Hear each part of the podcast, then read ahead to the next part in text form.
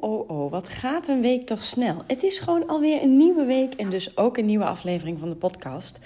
En um, nou, om daar eens eventjes bij stil te staan, uh, was het wel een lekker weekje, kan ik je vertellen. Want de vorige podcast heb je gehoord dat ik eventjes uh, carnaval heb gevierd. Dat ik een beetje spijt had van het feit dat ik niet langer vrij had genomen.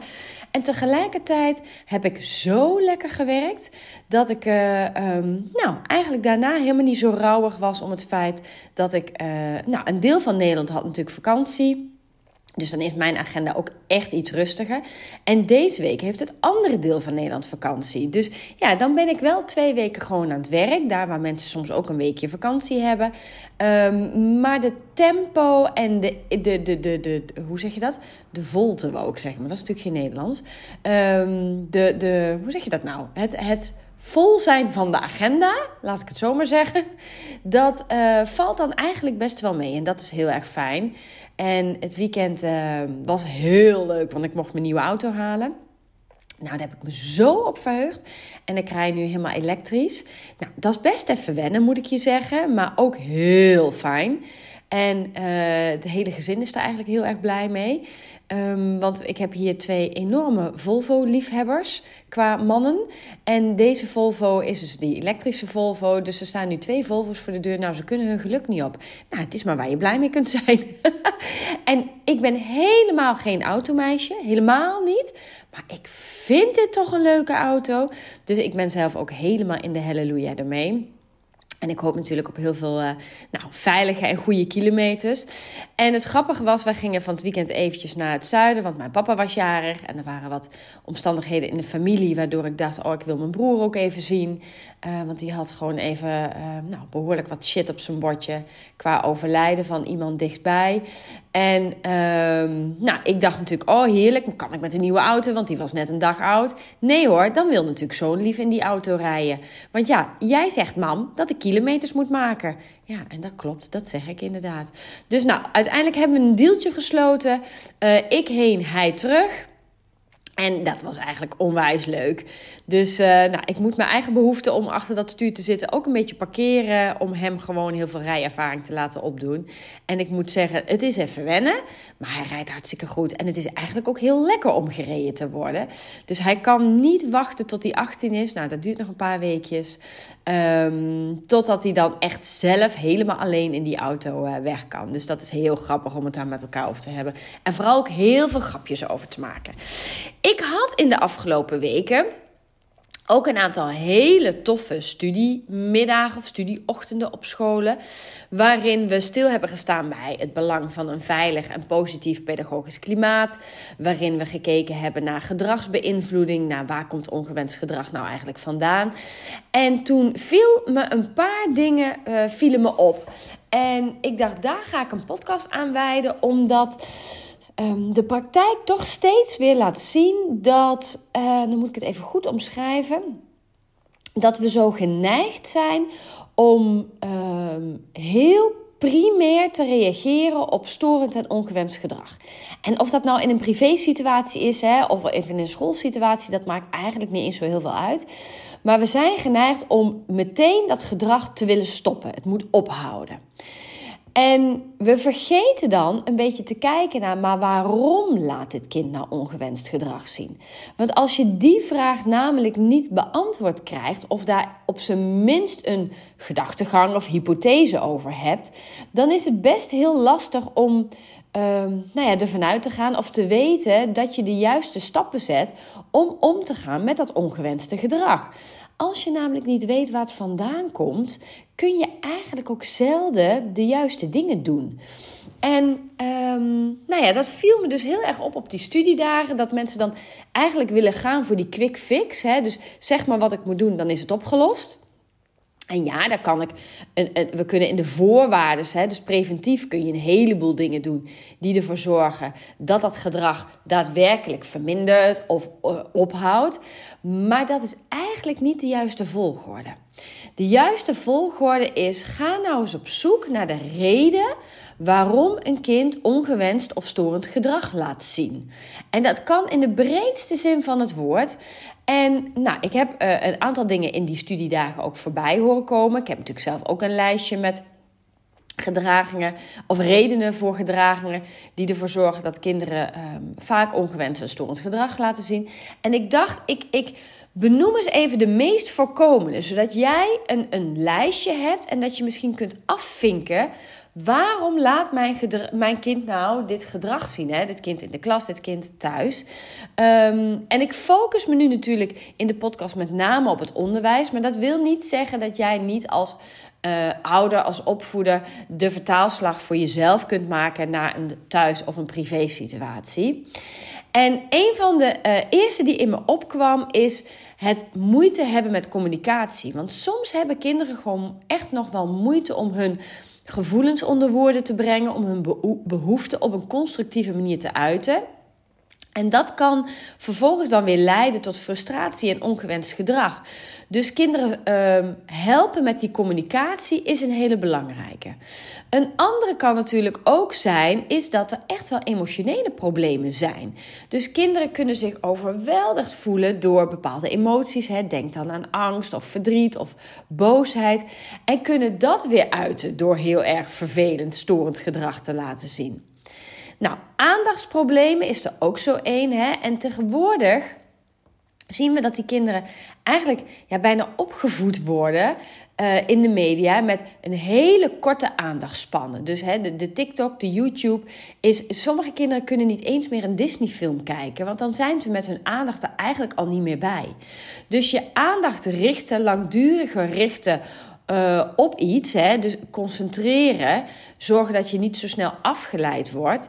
Dat kan dus ook weer leiden, als kinderen dat dus niet goed ontwikkeld hebben, hè, dat, dat je onoplettend gedrag ziet. Of dat je moeite hebt om aan de verwachtingen van bijvoorbeeld een leerkracht te voldoen, omdat daar toch echt verwacht wordt dat je op zijn minst een, een, een een instructie kunt volgen van, nou, ik noem maar op, hè, een kwartier. Of dat jij uh, eh, 20 minuten zelfstandig aan het werk kan. Ja, als jij jouw aandacht niet goed ontwikkeld hebt, dan zul je dus merken dat kinderen daardoor in de problemen komen. Wat leidt hè, op den duur tot nou ja, storend gedrag.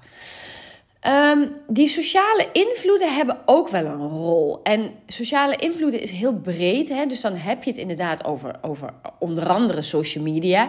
Maar je hebt het ook over een dynamiek in een klas. Hè? Dus als er sprake is van pesten, van buitensluiten, van groepsdruk, dan kan dat natuurlijk leiden tot gedrag wat je eigenlijk niet wil zien en wat we dan betitelen als storend en ongewenst. Maar, maar die sociale druk uh, kan wel degelijk een oorzaak zijn waarom een kind zich ongewenst gedraagt. Dus die sociale component mag je ook daarin niet uitvlakken. Nou, dan heb je natuurlijk echt nog wel te maken met omgevingsfactoren. En die omgevingsfactoren is ook een hele brede, maar om even wat concreter te maken, denk dan bijvoorbeeld aan problemen die thuis spelen. Dus spanningen in het gezin of een verandering in de thuissituatie. Denk aan een scheiding of een nieuwe partner of een broertje of een zusje wat geboren is. Um, gebrek aan stabiliteit, hè? dus geen warme, stabiele thuissituatie. Heel erg gericht moeten zijn op jonge leeftijd al dat je je eigen boontjes moet doppen. Hè? Dus dat je uh, voor je eigen hachje moet zorgen. En helaas zijn er gewoon heel veel gezinnen die uit alle beste bedoelingen en ook uit alle macht proberen hun hoofd boven water te houden. Want je krijgt natuurlijk op een gegeven moment een soort visieuze cirkel dat een kind lastig gedrag laat zien. Dat doet iets hè, met je opvoedvaardigheden. Uh, dat levert spanning op. Dus ouders lopen met spanning rond. Dat kind voelt die spanning weer en komt weer met diezelfde spanning naar school. Dus dat, dat blijft een, een heel ingewikkeld iets van aan welk wieltje moeten we nu gaan draaien om ervoor te zorgen dat er daadwerkelijk iets verandert in die situatie. En soms is dat daadwerkelijk in de thuissituatie. Uh, en het grappige is dat een tante van mij, die uh, sprak ik in het weekend. Zij heeft altijd in het onderwijs gewerkt, is inmiddels ook al uh, heel wat jaren met pensioen. En die zei een beetje korter de bocht: Ja, want tegenwoordig wordt er niet meer opgevoed. En dat zorgt ervoor dat die kinderen op school allemaal eruit klappen. En nou, nou je kunt je een beetje voorstellen hoe zo'n gesprek dan gaat. En ja, toch, Annemarie, was natuurlijk de opmerking. En toen zei ik enigszins voorzichtig van nou, dat kan hè. Ik zie dat ook. Ik zie ook daadwerkelijk dat ouders, uh, dat echt ouders zijn, laat ik het nog iets verder nuanceren. Dat er ouders zijn die vergeten op te voeden. Hè, dus, dus het kind is een soort accessoire en we vergeten met z'n allen dat daar uh, ook echt wel heel veel energie, aandacht en moeite in gestopt moet worden. Ook als het even niet zo makkelijk is en leuk is. Uh, maar er is ook daadwerkelijk een andere kant. En dat probeerde ik haar ook wel duidelijk te maken. Want um, soms zie je dat er op school net niet aan de juiste wieletjes gedraaid wordt. Waardoor je uh, ziet dat er ongewenst en storend gedrag ontstaat. Waarvan ik denk, maar daar kunnen we in de klas echt wel wat mee. Dus ja, het is denk ik en en. Hè, je moet op alle vlakken, en daarom geloof ik ook heel erg in die gouden driehoek. Ouders, kind, school. Die drie componenten maken samen dat een kind al dan niet kan floreren, groeien en ontwikkelen op, uh, op school en thuis. Um, maar je kunt het niet helemaal los zien van elkaar. Dus nou ja, uiteindelijk heb ik het gesprek in alle eerlijkheid ook een beetje afgekapt. Want ik dacht, ja, moet ik hier nou heel erg de diepte in en moet ik hier nou allerlei theoretische achtergronden gaan vertellen? Ja, daar had ik ook niet zo heel veel zin in, moet ik eerlijk bekennen. Dus ik heb het een beetje laten gaan. Maar het is wel grappig dat er soms nog zo um, zwart-wit gekeken wordt. Het ligt aan thuis, dus hè, wij op school doen het goed. Of andersom, hè, het ligt aan school, want wij thuis doen het hier goed. En ik denk dat er altijd in alle situaties iets te halen valt. En dat je dus heel erg die samenwerking moet opzoeken om voor kinderen nou ja, de beste omgangsfactoren hè, eh, te creëren. Want die omgangsfactoren, omgevingsfactoren, zeg ik nou omvang? omgevings, moet ik zeggen. Uh, die omgevingsfactoren, uh, die zorgen ervoor dat een kind uiteindelijk een soort stabiele basis ervaart. Hè? Zowel thuis als in het onderwijs. Dus nou, dat is ook echt wel een belangrijke factor waardoor kinderen ongewenst gedrag kunnen laten zien. Dan heb je natuurlijk de beruchte, zou ik bijna willen zeggen, ontwikkelingsstoornissen. En um, nou ja, er zijn gewoon, en de cijfers liegen er niet om. Uh, nou kun je ook weer iets vinden van die cijfers, maar daar ga ik nu even niet op in, want dan ben ik over een uur nog niet klaar. Um, maar er zijn sommige kinderen die te maken kunnen hebben met ontwikkelingsstoornissen. Denk dan aan ADHD, denk aan autisme spectrumstoornissen, denk aan andere gedragsstoornissen, denk aan hechtingsproblematiek. Um, denk aan een overprikkeld brein. Denk aan, ja, je kunt zoveel opnoemen. Um, hoe heet het nou? Emotieregulatievaardigheden die onvoldoende ontwikkeld zijn, waardoor je, en dat is natuurlijk op zichzelf staand geen stoornis, en, en hechtingsproblemen hoeft ook geen stoornis te zijn, dus dan moet ik klein beetje uh, aanpassen hoe ik dat nu uitleg. Maar er kunnen allerlei factoren zijn die mogelijk kunnen duiden op een ontwikkelingsstoornis of verwant daaraan, waardoor kinderen dus echt wel storend en ongewenst gedrag laten zien. En een mooi voorbeeld vond ik uh, in een van die studiedagen kwam het voorbeeld van een kleuter die heel vaak ging staan en ging lopen in de groep. Uh, en die juf had dat had daar echt heel veel last van. Andere kinderen hadden daar ook last van. Dus zij zei: Ja, ik vind dit wel, valt voor mij wel onder het kopje ongewenst en storend gedrag. En toen gingen we een beetje inzoomen. En toen bleek het een kleuter uh, die net op school was, dus een net vierjarige, die ook nog wel wat onrijp was. Want zij wist gelukkig uh, want heel vaak weten leerkrachten dat ook niet. Dus daar hamer ik ook altijd wel op. Zij wist gelukkig dat dit een prematuur geboren kindje was. Dus ook in zijn ontwikkeling mogelijk iets of wat nog achterloopt. Hè? Uh, en uh, dikke kans dat dit gewoon ingehaald wordt. Maar nu op dit moment nog iets achter in de ontwikkeling. Dus je kunt je voorstellen, ja, dat is zo'n ongeleid projectiel. Dan hebben we het niet per se over een stoornis. Zeker niet op die kleuterleeftijd. Maar je ziet wel dat er componenten spelen die maken dat het kind nog heel erg onrijp reageert, dat hij impulsief is, dat hij um, nou ja, eigenlijk nog helemaal geen zitvlees heeft ontwikkeld, wat passend is bij zo'n jonge leerling. En als je er op die manier naar gaat kijken, dan hoef je je ook niet zo te storen en te ergeren aan het feit dat het een um, gedrags probleem is. Of dat het storend en ongewenst is. En ja, het kan nog steeds storend en ongewenst ervaren worden. Maar als jij er al anders naar gaat kijken, namelijk vanuit dit is een heel jong, onrijp kind die, die dit echt nog moet gaan leren, dan zul je merken dat je er anders op zult reageren. Waardoor de titel hè, storend ongewenst al milder wordt. En waardoor je mogelijk aan de juiste dingen gaat, aan de juiste knoppen gaat draaien. Waardoor dit kind sneller of makkelijker gaat leren om wel even in die kring te zitten. Maar als je niet weet wat er nou echt speelt bij deze leerling, ja, dan wordt het lastig. Want dan ga jij steeds zeggen: ga maar zitten, ga maar zitten. Dat gaat de oplossing natuurlijk niet zijn, want dit kind kan dit nog niet.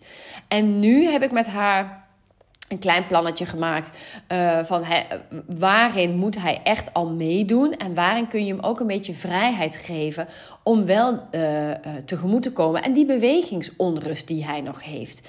Nou, en daar liet ze gelukkig afgelopen week van weten van... oh, dat was echt heel fijn om er zo naar te gaan kijken. Want ik laat hem. Hè? Dus ik train het in, ik oefen het met hem. Maar ik laat hem ook op heel veel momenten. En ik zie het niet meer zo als storend. En omdat ik er minder nadruk op leg... zie je ook dat deze leerling uiteindelijk ook heel graag mee wil doen. Want dat is wat al die kinderen willen. Ze willen graag meedoen. Maar soms lukt het gewoon nog even niet zo goed. Nou, en de laatste die ik ook heel veel zie. Even voor dit moment, hè, want er zijn natuurlijk nog heel veel andere dingen te benoemen. Maar dan uh, wordt het wel een heel uitgebreid verhaal. Is het gebrek aan sociale vaardigheden. Kinderen kunnen namelijk echt wel moeite hebben om, nou, enerzijds het effectief te communiceren, wat ik een beetje als eerste noemde, maar ook om hoe ga je nou om met conflicten? Dus en, en hoe pas ik me aan aan die sociale norm in deze klas? Wat ook weer kan leiden tot dat storende gedrag. En zeker naarmate we kinderen ouder worden, zie je dat ze elkaar daar ook meer op gaan aanspreken. Dat elkaars mening ook belangrijker wordt. Um, dus op het moment dat jij dan een beetje buiten de boot valt, buiten de groep valt, dan zul jij um, nou, harder je best gaan doen, maar misschien ook wel onhandiger je best gaan doen om erbij te horen, om aansluiting te vinden. En als dat dan inderdaad een beetje onhandig gebeurt, kan dat ook als storend en ongewenst ervaren worden. Dus een kind die eigenlijk heel veel grapjes wil maken onder het mom van dan vinden ze me leuk en dan hoor ik erbij en dan heb ik de lachers op mijn hand. Dat kan op den duur, in eerste instantie vaak door de leerkracht, maar op den duur ook door andere leerlingen, echt als heel irritant uh, gezien worden. Waardoor het kind eigenlijk door zijn sociale onhandigheid en zijn gebrek aan sociale vaardigheden nog verder buiten die boot valt, nog storender en ongewenster ervaren wordt. Terwijl die eigenlijk een probleem heeft in zijn sociale contacten.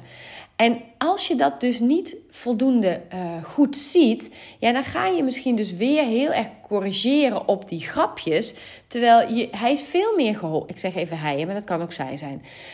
Um, veel meer geholpen met even volle bak inzetten op hoe maak je nou op een leuke, positieve manier contact met je klasgenoten.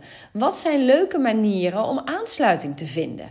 Nou ja, dat zijn natuurlijk hele waardevolle dingen. En als je uh, onvoldoende weet wat er speelt, ja, dan wordt het soms een heel ingewikkeld verhaal. Want dan gaan we dus weer heel primair reageren op het moet stoppen, het moet afgelopen zijn, klaar nu. En het is dus belangrijk dat zowel leerkrachten als ouders dat ze samenwerken om die oorzaken van dat ongewenste gedrag helder te krijgen en daarop dan gepaste ondersteuning te bieden. Nou, en, en dat, dat, kunnen, hè, uh, dat kan ondersteuning zijn uh, wat gaat over positieve gedragsinterventies. Dat kan te maken hebben met een sociale vaardigheidstraining. Dat kan te maken hebben met Um, bepaalde regels en afspraken die helder moeten worden met een beloningssysteem. Nou ja, dat is natuurlijk super breed en per kind heel erg afhankelijk van wat speelt er nou precies. Maar je kunt pas die interventies bepalen als je weet, of in ieder geval op zijn minst een hypothese hebt over wat is nou de oorzaak van dit gedrag. Um, als we dan nog een stapje verder gaan, dan stel je hebt de oorzaak min of meer helder. Of je hebt in ieder geval een, een behoorlijk vermoeden waarom dit kind dit gedrag laat zien. Dan is het belangrijk om er een vaardigheid aan te koppelen waar, um, waar je mee gaat oefenen, waar, wat je in gaat trainen. Om dat kind dus te helpen bij de oorzaak van zijn lastige en storende gedrag. Nou, dan heb je een aantal vaardigheden die ook weer veel voorkomen. En dat is de uh, emotieregulatie. Dus kinderen moeten echt van jongs af aan leren hoe kun je je eigen emotie herkennen, hoe kun je die begrijpen en ook hoe kun je hem beheersen. Want dat helpt ze om op een meer gepaste en ook een constructieve eh, manier te reageren op die verschillende situaties. Zonder dat de emotie ervoor zorgt dat bepaald gedrag escaleert. Nou, daar kun je denk ik wel iets bij voorstellen. Dus die emotieregulatie is iets wat kinderen echt moeten ontwikkelen. Um, sommige volwassenen moeten dat zelfs nog ontwikkelen. Um, uh, ik zal geen voorbeelden noemen. Maar um, als je dat dus niet op jonge leeftijd leert, dan blijf jij dus bepaald storend ongewenst gedrag laten zien, omdat je niet kunt dealen met je eigen emoties. Nou, die sociale vaardigheden had ik het net al over. Hè? Dus het ontwikkelen van die goede sociale vaardigheden. Hè? En denk dan aan uh, empathisch reageren, aan samenwerken, aan een goede effectieve communicatie, conflicthantering. Dat helpt natuurlijk ook bij het opbouwen van relaties met leeftijdsgenoten, relaties met volwassenen. En als jij goed in staat bent om ja, goede, uh, kwalitatief goede relaties op te bouwen met de mensen om jou heen, dan zal dat ongetwijfeld invloed hebben op jouw gedrag. En dus ook op de mate van al dan niet storend en ongewenst gedrag laten zien. Dus die sociale uh, kant is ook een hele belangrijke. Zelfbeheersing, die hoort een beetje bij emotieregulatie, maar, maar ook weer niet helemaal. Want zelfbeheersing gaat ook heel erg over impulsen leren beheersen. Dus geduld bewaren, wachten op je beurt, omgaan met uitgestelde aandacht, goede beslissingen nemen. Ehm, ook op momenten dat er druk is hè, om, om iets anders te doen. Dus op het moment dat er ook nog een ander appel, bijvoorbeeld je eigen emotie, uh, jou roept als het ware. En zelfbeheersing heeft ook heel erg te, maken met impulsbeheersing. Nou, daarvan weten we dat dat deel van het brein pas uitgerijpt is tussen ongeveer je 25ste en je 27ste levensjaar. Dus zelfbeheersing is gewoon een ongelooflijk ingewikkelde voor kinderen. En um, doordat we weten dat dat gewoon lang duurt, mogen we soms wel iets meer begrip hebben voor kinderen die even hun zelfbeheersing kwijtraken. En ik zeg altijd dat wat kinderen dan nodig hebben op het moment dat het even helemaal misgaat, is liefdevolle begrenzing. Je, je hebt um, vanuit liefde voor het kind um, begrip voor wat er gebeurt. Dat de zelfbeheersing even verloren is. Dat het even moeilijk is. Dat een kind met zijn gedrag eigenlijk zegt: Ho, help, stop. Ik kan het zelf niet meer. Ik heb jou nu nodig. En tegelijkertijd begrens je het gedrag, want je wil niet dat er dingen kapot gaan. Je wil niet dat kinderen fysiek worden, hè? dat ze agressief worden. Je wil niet dat een kind jou pijn doet. Um, dus dat begrens je. En het erkennen van die emotie. Hè, ik snap dat jij boos bent. Ik snap dat jij verdrietig bent. Ik snap dat jij heel erg gefrustreerd raakt hierover. Dat eerst erkennen en vervolgens zeggen. En ik wil dat je stopt met mijn pijn doen of je mag niks kapot maken. Dat geeft al heel erg die, die liefdevolle begrenzing weer. Want kinderen voelen zich echt wel begrepen, maar je stelt ook grenzen en kaders aan, die, um, aan het gedrag. Um, Assertiviteit, dat is wel een interessante. Want wij willen namelijk dat kinderen leren op een respectvolle en ook op een zelfverzekerde manier voor zichzelf op te komen, hè, zonder een ander te kwetsen. Maar wat je ziet bij kinderen is dat sommige kinderen net iets te assertief zijn, waardoor wij vinden dat het niet meer zo respectvol is. Of kinderen net iets te weinig assertief zijn, waardoor die zelfverzekerdheid wat onder druk komt te staan. Um, kinderen dus leren hoe kun je nu uh, op een goede manier jouw behoeftes en jouw grenzen aangeven. Um, dat is nog wel een uitdaging. En ook daarin trek ik wel eens het parallel met volwassenen. Foei, foei, foei. Wij zijn er ook hartstikke slecht in. Op echt een respectvolle en zelfverzekerde manier voor jezelf opkomen, hè, zonder dus die ander te kwetsen. Je behoeftes te kunnen aangeven en je grenzen aan te geven. Nou, dat is voor veel mensen nogal een klus. Maar wij verwachten wel van kinderen dat ze dat vaak al kunnen. Dus ook daarin heel bewust oefenen met hoe kun je dat nou doen. In de klas en thuis dat zorgt ervoor dat die vaardigheid eigenlijk verder ontwikkeld wordt. Hè? Want, want dit zijn allemaal vaardigheden die je gaandeweg je, je jonge jaren, maar ook in je volwassen leeftijd, kunt blijven ontwikkelen. Het is niet dat je dan maar genoegen moet nemen met, ja, ik ben gewoon niet zo zelfverzekerd. Of ja, ik kan nou eenmaal niet zo goed mijn eigen grenzen aangeven. Ja, ik denk dan echt bullshit. Echt dikke bullshit. Hoezo zou jij dat niet kunnen leren? Iedereen kan dat leren. De vraag is echter, wil je het leren? En zo ja, ben je dan ook bereid om heel kritisch naar jezelf te kijken? Want blijkbaar dient het je ook. Want anders doe je het niet al 30 of 40 of 50 jaar. Dus um, nou ja, dat is wel een mooie zoektocht. En, en heb daarin dus ook een beetje geduld en, en in die zin ook respect voor kinderen, dat zij nog aan het begin staan om dit allemaal te gaan uh, leren. En dat je bepaald uh, disrespectvol gedrag, hè, dat je daar een grens op stelt, dat is helemaal goed. Maar ze hebben niet zoveel aan alleen die grens. Ze hebben vooral behoefte aan, leer mij dan hoe ik het wel moet doen.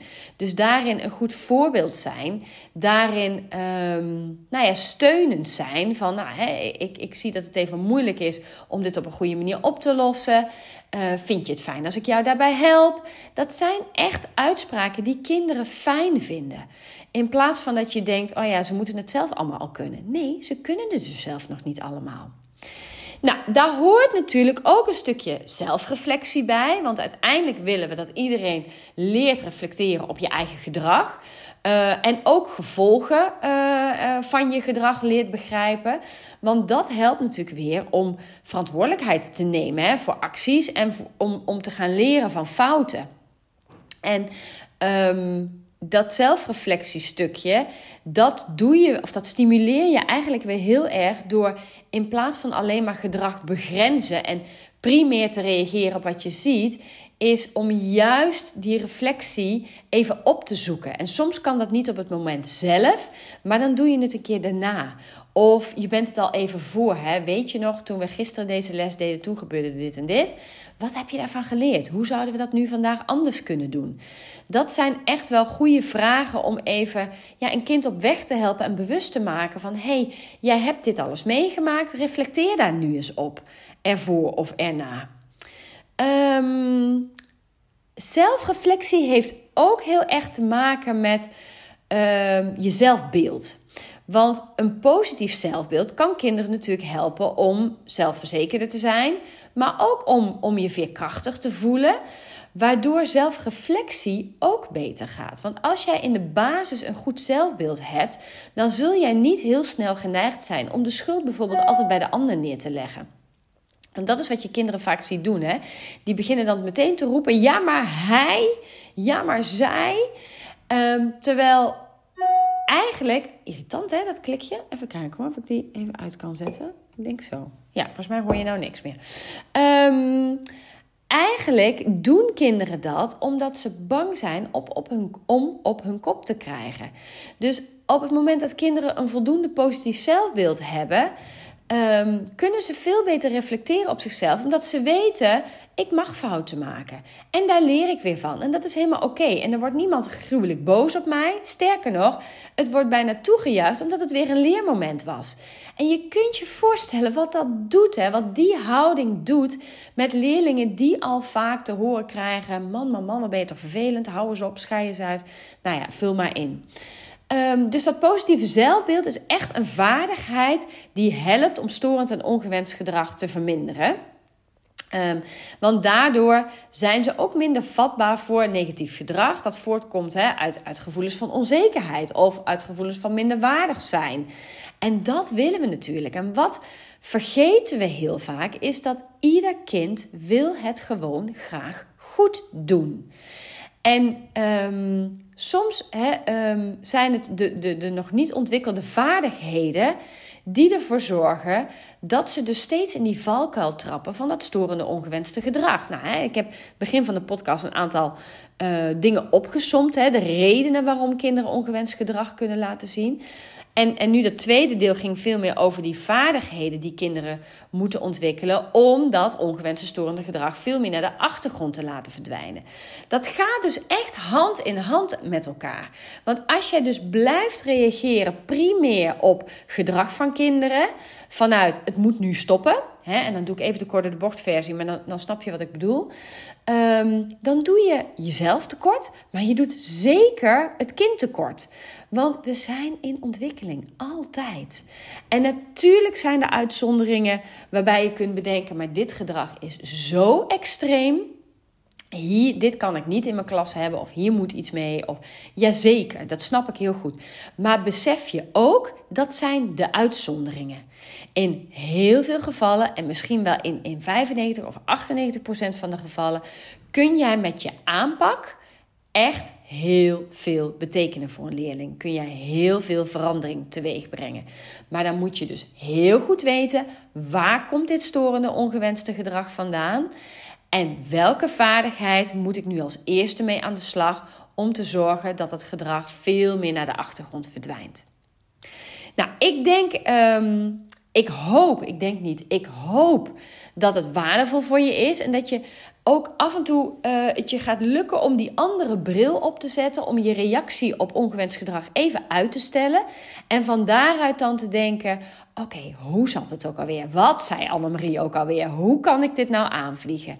En als je dat nou lastig vindt, hè, uh, je mag altijd even bij me op de lijn komen. Dat weet je, zeg ik iedere podcast, maar ik meen het ook echt. Dus stel je vraag gewoon. En als het dan prettig is dat we eventjes daarover sparren, is dat helemaal oké. Ik wou zeggen, is dat helemaal geen probleem, maar het is echt helemaal oké.